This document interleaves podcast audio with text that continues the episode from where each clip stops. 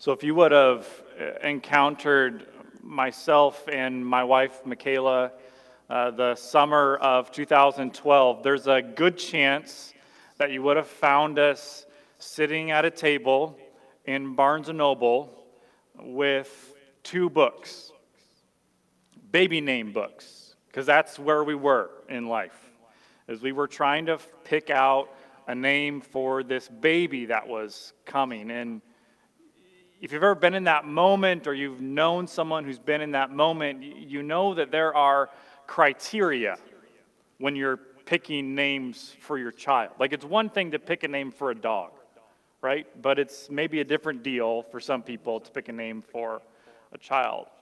And we're going to go through our list, and there's just criteria. Like if Michaela and I had dated somebody in the past, that name was off the table if we had a bad experience with somebody in high school or middle school in life, that name was off the table. And there was many times I would find a name, oh, number 613, how about this one? Nope, done. So we went back and forth and back and forth and, and back and forth. And as we've been talking about in this series together, names matter. Like names are important. I think Richie said it so well the first week that we all have experienced being a number. We all have experienced that. Like, I don't think anybody feels ridiculously blessed when Old Navy or Amazon or Gap or some kind of company sends you another email.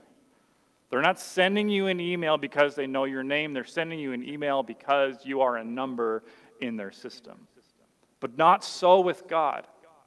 Like, He is a God who knows our name, He's a God who's given us our name, but He also has a name.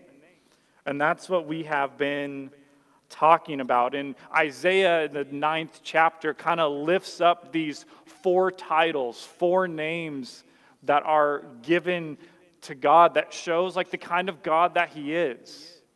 And what I think is so beautiful about these names is that these names are given to Christ so that they might reveal his character, but they also speak to our wounds. They also speak to our longings. They also speak to our brokenness. So in Isaiah chapter 9, what do we find? We find this prophet who says, like, unto us a child is born. Unto us a son is given, and, and the government is going to be placed on his shoulders. And he's to be called Pele Yoetz, Wonderful Counselor. And he's to be called El Gibbor, as we discovered last week, Mighty God. And he's to be called Haviad, Everlasting Father and he's to be called Shar Shalom, Prince of Peace. So, Isaiah chapter 9. Nevertheless, there will be no more gloom for those who were in distress. In the past, he humbled the land of Zebulun and the land of Naphtali, but in the future, he will honor Galilee of the Gentiles by the way of the sea along the Jordan. The people walking in darkness have seen a great light. On those living in the land of the shadow of death, a light has dawned. You have enlarged the nation and increased their joy.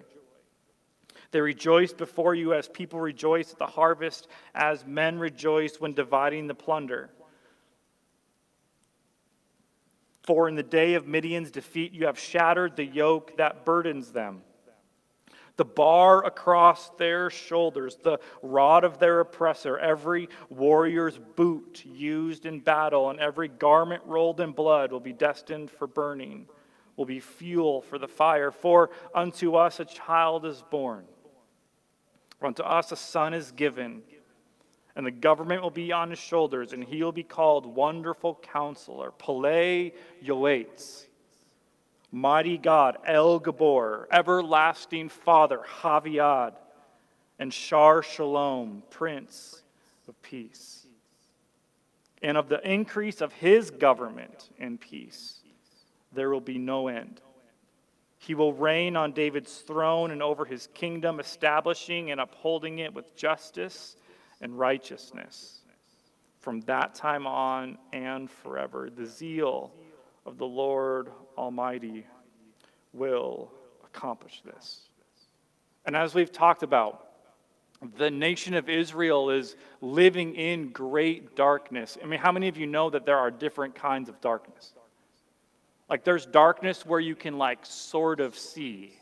This is the moment when you're camping and you get out of the camper in the middle of the night because you forgot something in your vehicle and you can sort of see, but you can't really see very properly, so you grab a flashlight or you grab your phone and you're fumbling through the darkness. But there's other kinds of darkness. There's, there's a darkness where it's just pitch black, like when the power goes out. And everyone is in darkness. It's not just your house, it's not just your neighbor's house. Like there's a whole section of the city is dark. And like dark, dark, dark, dark. That kind of darkness. Like this is what the nation of Israel is experiencing. And everybody is in the same place. And no one has light, no one has hope, no one has blessing. Because Tiglath-Pileser III showed up. And he came through Damascus and he needed more land and more power. And so he captured the northern kingdom of Israel. And this isn't the first time there's been a powerful ruler in the earth who has grabbed hold of God's people. It happened to their ancestors in Egypt. And here we are again. So, how many of, how many of you do you know that sometimes the pain, sometimes the grief, sometimes the hardship, sometimes the darkness is not because something happened, it's because something happened again. Sometimes darkness is multiplied, sometimes it's repeated, sometimes it's increasingly painful because it's recurring. Like here we are again. Like we just stood in this place. And God's promised blessing, God's promised life, God's promised hope, God's promised peace, God's promised power. Because He's the God who says, with a mighty hand and outstretched arm, I will redeem and rescue and save. Well, what about now when the darkness falls again? And that's where Israel is in this time. So he should be called Everlasting Father. This Hebrew word, Haviad, Everlasting Father. And this is a title that has some baggage along with it. Like wonderful counselor, there's not a lot of baggage with that. Like, I do not want God to create any wonder in my life. I don't need his support. I'm doing just fine. You're not going to curl your nose up, a wonderful, wonderful counselor. Or like mighty God. Uh, we don't really want God to be that mighty in our lives, in our world, in our story. Like we're doing just fine. The, the size of our bicep is like strong enough. We don't need him. Like, we don't really bristle at that title. Or, you know, next week, Christmas Eve to the fifth power, we'll talk about Shar Shalom, the Prince of Peace. We don't really, we don't need peace. We're, we're doing just fine. But Everlasting Father does have a little bit of baggage that goes with it. Because we all grew up in different kinds of homes. And we all have different depths of connection and relationship with an earthly dad. And it's all different in the room today. And so when you hear everlasting Father, what's tempting and what's easy is to, to look at your experience on earth with your own Father and to project that onto this God in heaven. And I think what's helpful about this text is Isaiah brings a little bit of clarity to like what is an everlasting father? Like, what is a, what is a father that never forsakes? What is, a, what is a father that never leaves? What is a father who never dies? What's that kind of father like? God as an everlasting father is a source of all life. So there's this guy named James Naismith, and we kind of view him as like the father of basketball. He kind of is like the source where basketball came from. If you're a fan of the University of Kansas, uh, this is where the basketball program, the University of Kansas, came from. So Rock Chalk Jayhawk, I guess. James Naismith. He's the source, and that's helpful language when we come to understand Jesus as the everlasting Father, like He's the source, like it started with Him and it ends with Him. And all along the way, it's Him, it's not anyone else. But you might be thinking, like, hold on a second. I thought unto us a child was born. I thought unto us a son was given, and you're talking about a father.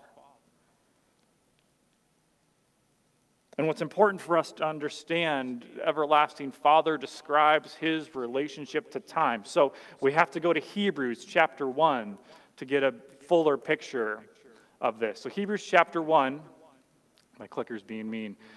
verse 8, but the Son, so this is this is God, he's speaking, this is amazing in the book of Hebrews. He's speaking to the angels, like he's having a conversation with the angels, right?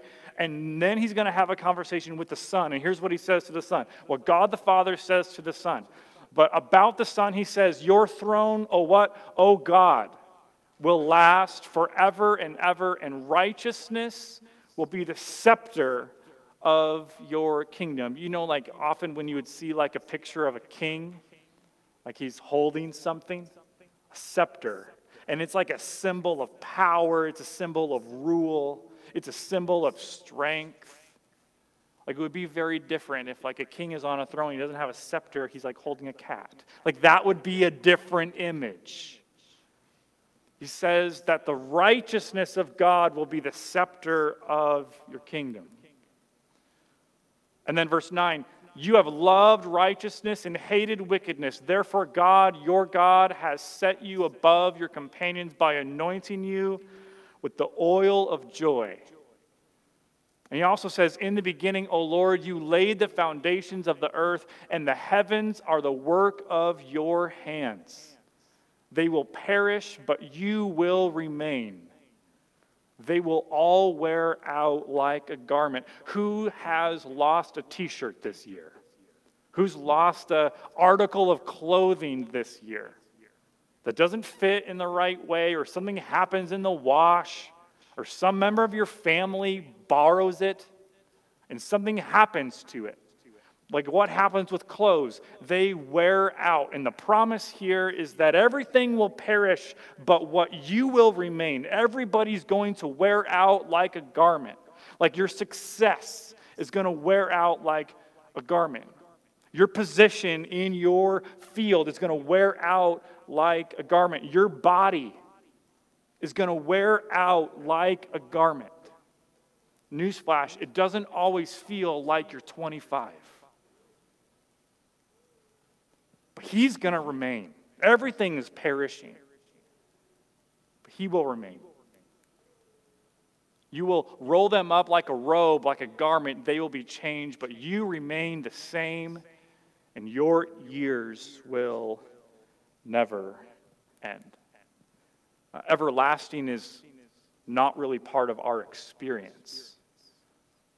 I don't know if you've had the moment of bringing home a like a brand new tub of ice cream from the store and you put it in the freezer and maybe you even like hide it put some broccoli in front of it or corn okay it's just me i guess wow so mean um, and what happens is you get surprised how quickly that bottom is reached in the ice cream.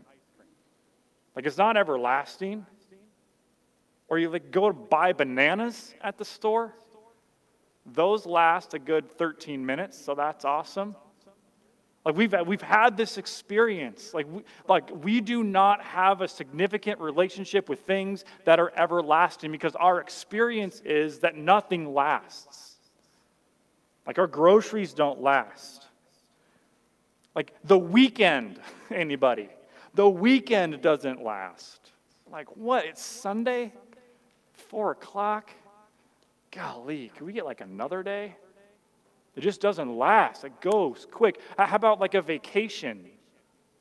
Right? You get on a plane, you kind of get settled, and you're there one day, and then it feels like, oh, we're like packing up to go home, and you're like, how did that happen? We don't have much of a relationship or a context with things that are everlasting. Because our experience is everything changes and everything is lost and everything will come to an end. And even worse, sometimes, even when we're in the middle of something amazing, we're, we're thinking about how at some point this is all going to end. So even when we're parasailing in the Yucatan, how about that?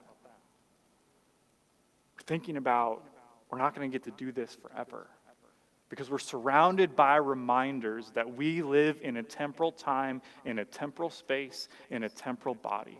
And because of that, we needed Jesus, who is everlasting Father. His love for you can never be stolen. His power in your life is never going to be removed. He's everlasting because why? Because Hebrews just said it. Because in the foundations of the earth, everything else is going to pass away, but you, O Lord, O God, will remain. And that includes the things that God has spoken into your life. Those things also will remain. So, as the everlasting Father, He never forsakes, never leaves, never dies. So, what does He do? I'm glad you asked. Deuteronomy 33 27. He provides the strength of everlasting arms, like arms that don't get tired, arms that don't get weary, arms that can just do, let's do this together, set after set after set after set, right? Does not grow tired. Second Thessalonians 2:16 he ministers with an everlasting consolation like an everlasting comfort. So like we never run out of ways that we need to be comforted by God and he never runs out of comfort. Just like as he gave manna each and every day to the Israelites and quail for them to eat, his comfort is everlasting. So, no matter what kind of space we're in in life, no matter how dark, no matter how difficult, no matter how depressing, no matter how new, comfort just continues to come. Some of you will remember the old, old I Love Lucy episode when there's this the chocolate balls are coming down the thing and they can't keep up and they're just she throws them in her mouth and in her apron and everywhere. Like just can't stop them from coming. So with god and his comfort. Nothing will stop the comfort of god. And the rest of you can google that later. You can do it now if you want just don't tell me. 1 timothy 6:16 he performs his work with everlasting power 2 Peter 2:11 he rules over an everlasting kingdom. Matthew 28 20, he maintains an eternal presence. John 14 19, he gives us life that is eternal. And Matthew 6 33, he graciously provides for those who realize that eternal things are what really count. Jesus is the everlasting Father, but this title comes with baggage because there are all different kinds of dads, all different kinds of fathers. There's some TV fathers we can talk about. Anybody know this guy down here? Anybody know who that is? Yeah, Mike Brady, right? Okay. How about this guy? Anybody remember him? Huh? Carl, right? Yeah. From Family Matters. Anybody watch that show? Yeah, right? All the 80s babies are raising their hand. That's good. About this guy? Yeah, Phil Dunphy from Modern Family, right? Okay, yeah. Thanks, Dave. Wow. Jack Pearson from the show This Is Us. We have a couple more. Oh, remember this guy? Full House. Yes. Yeah, Uncle Phil, right? From Fresh Prince of Bel Air. All different kinds of fathers. And that's our experience too, right? All different kinds of, of homes that we found ourselves in. So, why do we need Jesus, who is everlasting Father? Because some of us find ourselves in a place of great loss. Number one, we need an everlasting Father because we are people who live with great relational loss. So, with Jesus, you will never experience the moment of sitting in a church and there's flowers up in front, and, and we're sharing memories of dad. Uh, we're, we're sharing about the time when he got really mad at us because we were punching each other in the back seat. And the room's filled with people who are remembering what he cared about.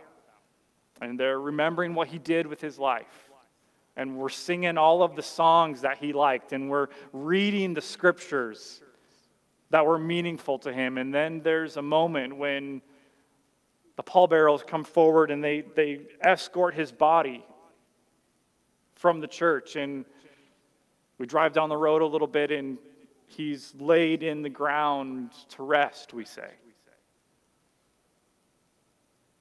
Like we need an everlasting Father because we are a people who live with great relational loss. And you will never experience that moment with God because He's an everlasting Father. Because He remains when things wear out. You'll never have to experience lowering Him into the ground because in Jesus you have an everlasting Father who is alive. Revelation chapter 1. I am the living one. I was dead and behold, I am alive forever and ever, and I hold the keys of death and Hades. We need an everlasting Father because we are a people who live with great relational loss. Number two, we need an everlasting Father because there are never satisfied people. That maybe some of us in the room today, we, we grew up in a house like that, where it wasn't enough. Like if this happened, then we were reminded that this didn't happen. Like if we brought home an A minus, it wasn't an A. If we scored 10 points, it wasn't 11.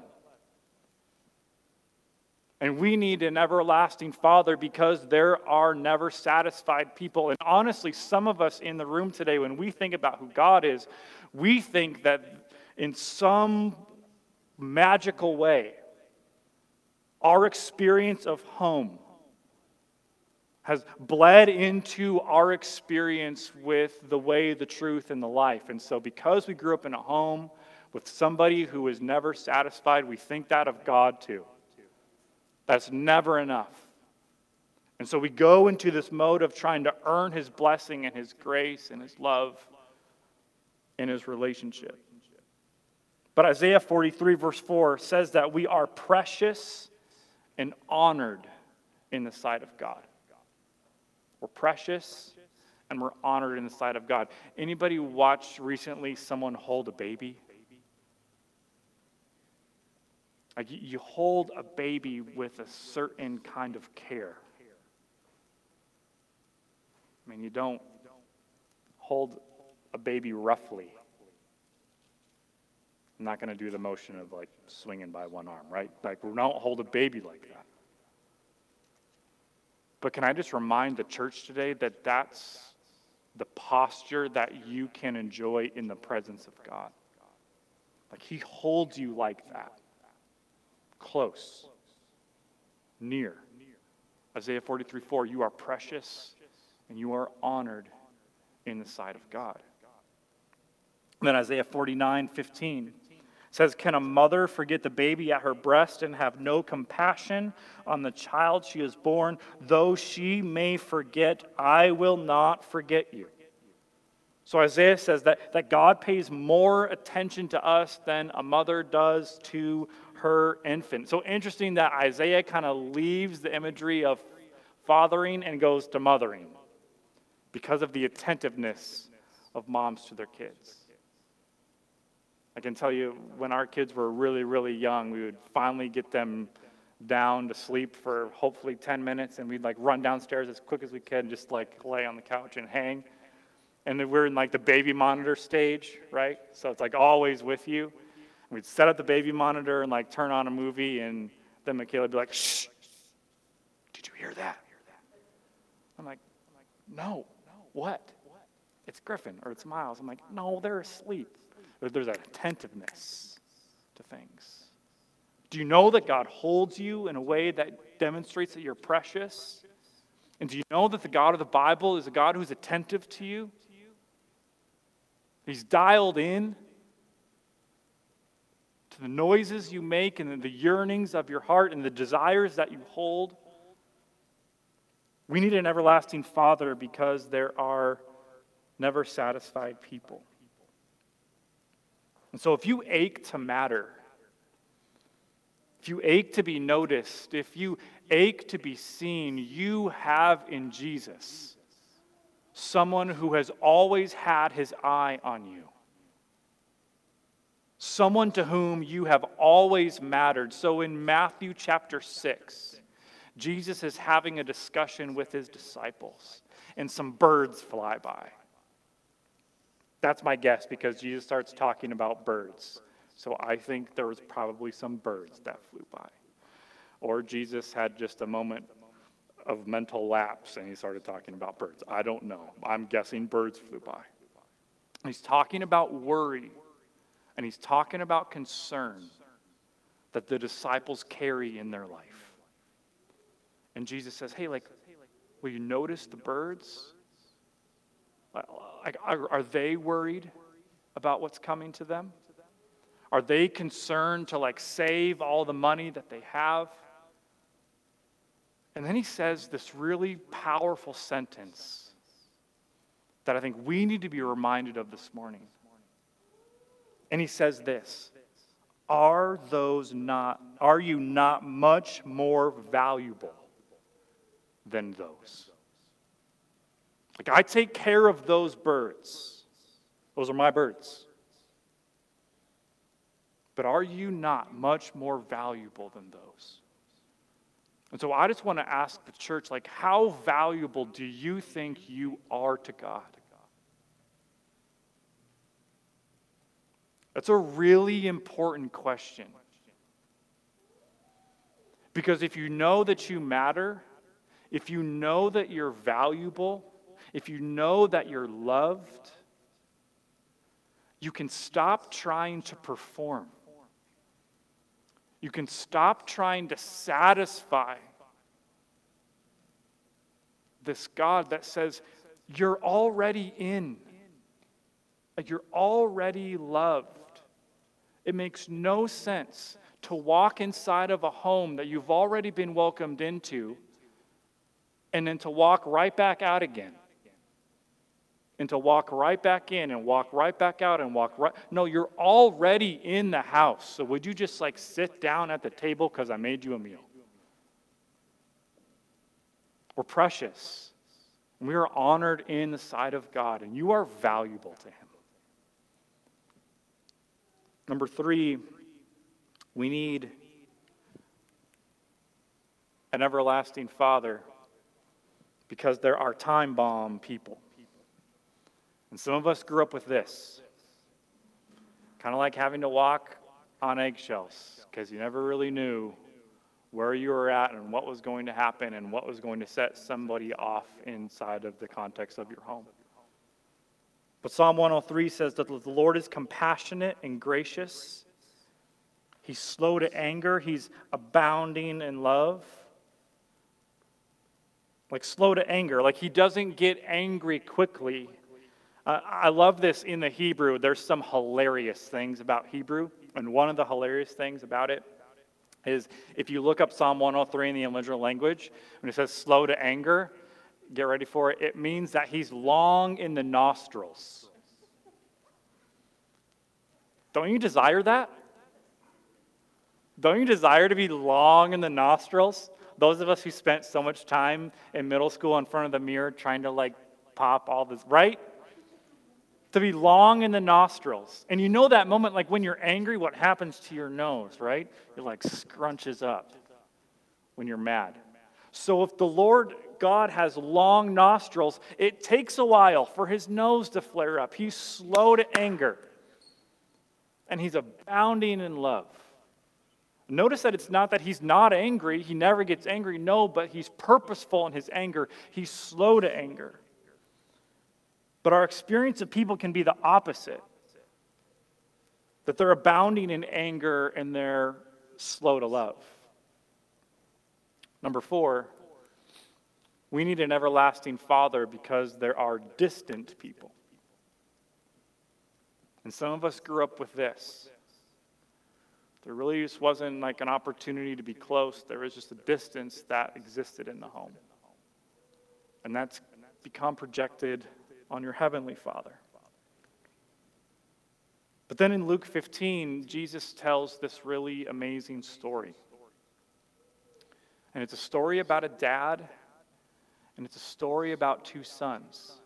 And one of the sons comes to him, and he's like, Hey, I know that I'm going to be getting a bunch of money because you got a bunch of money. You got animals and servants and land.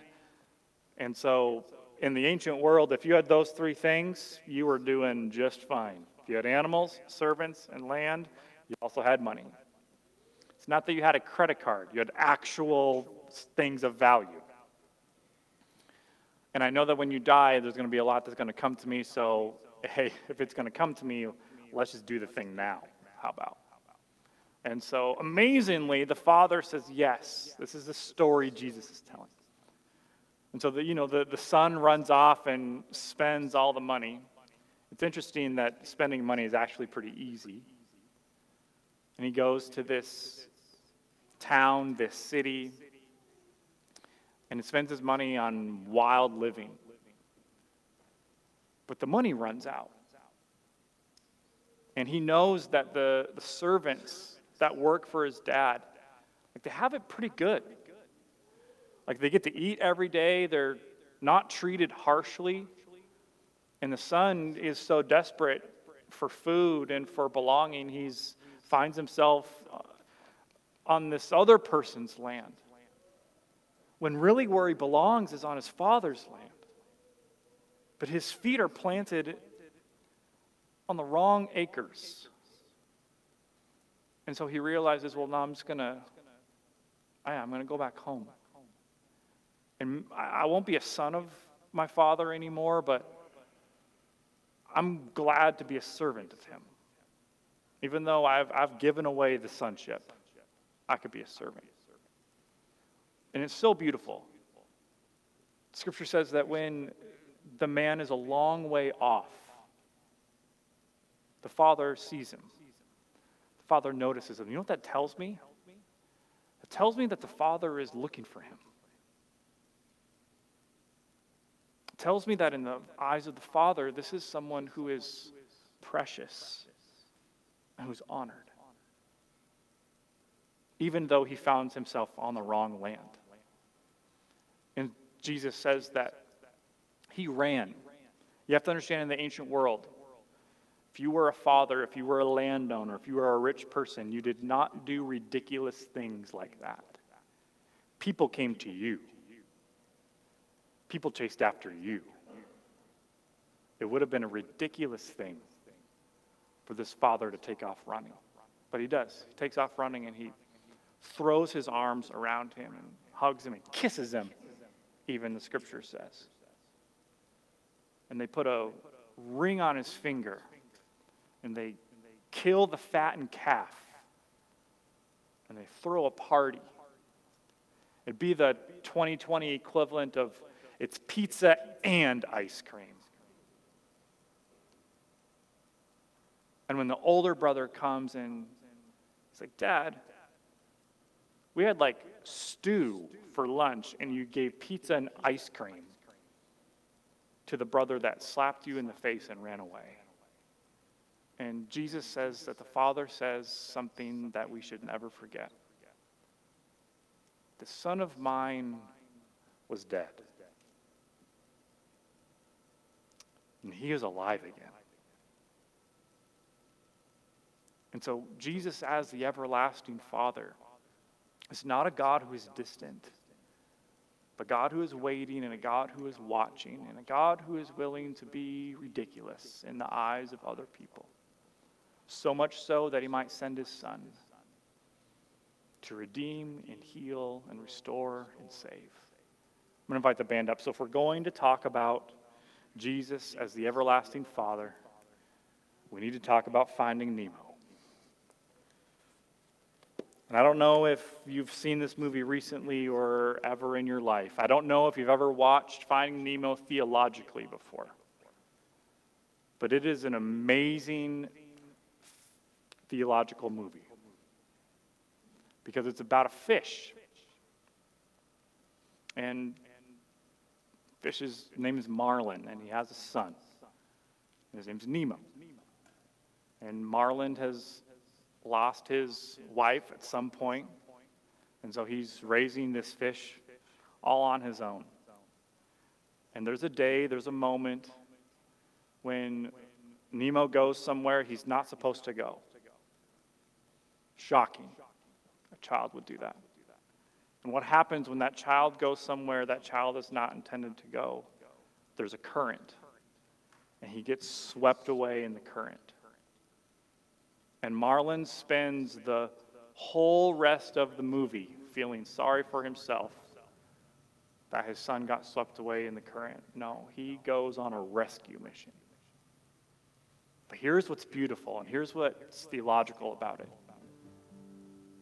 Marlin doesn't go on a rescue mission alone by himself, he involves other people he includes other people. So we meet this fish named Dory. I'm serious, you guys need to watch this movie theologically. It's beautiful. And Dory's broken. Dory's mind doesn't work very well. She forgets. Man, but she gets to be involved in the rescue mission to find Nemo. And praise the Lord, by the end of the movie, when all the popcorn is gone, they're reunited again. And when I think about God, Jesus Christ, as the everlasting Father, I think about a, a heart like Marlin's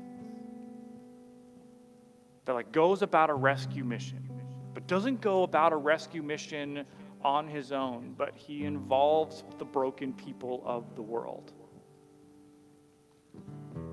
to bring his lost children home. And when I think about Christmas, when I think about the baby in the manger, when I think about the, the child that is born and the son that is given, I just sort of think finding Nemo is like Luke 15.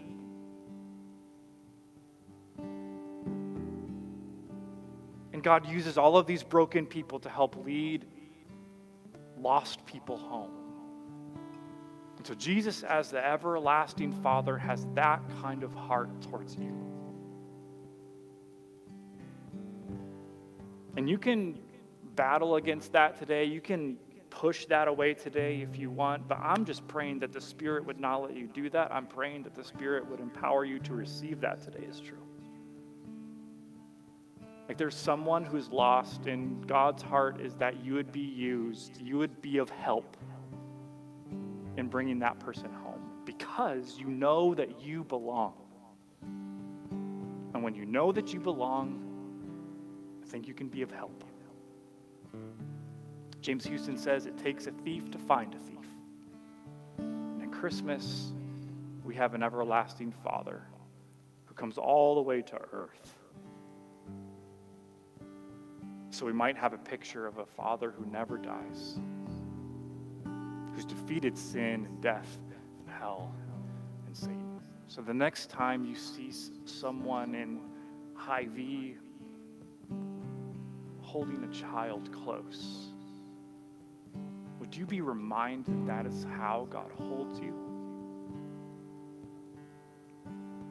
And when you see an advertisement for Finding Nemo, or you're forced to watch it for the 713th time in the basement of Glendale Avenue, would God rock your world a little bit and help you find yourself in that story as someone who's been saved and redeemed and healed so that it might be used for his kingdom purposes?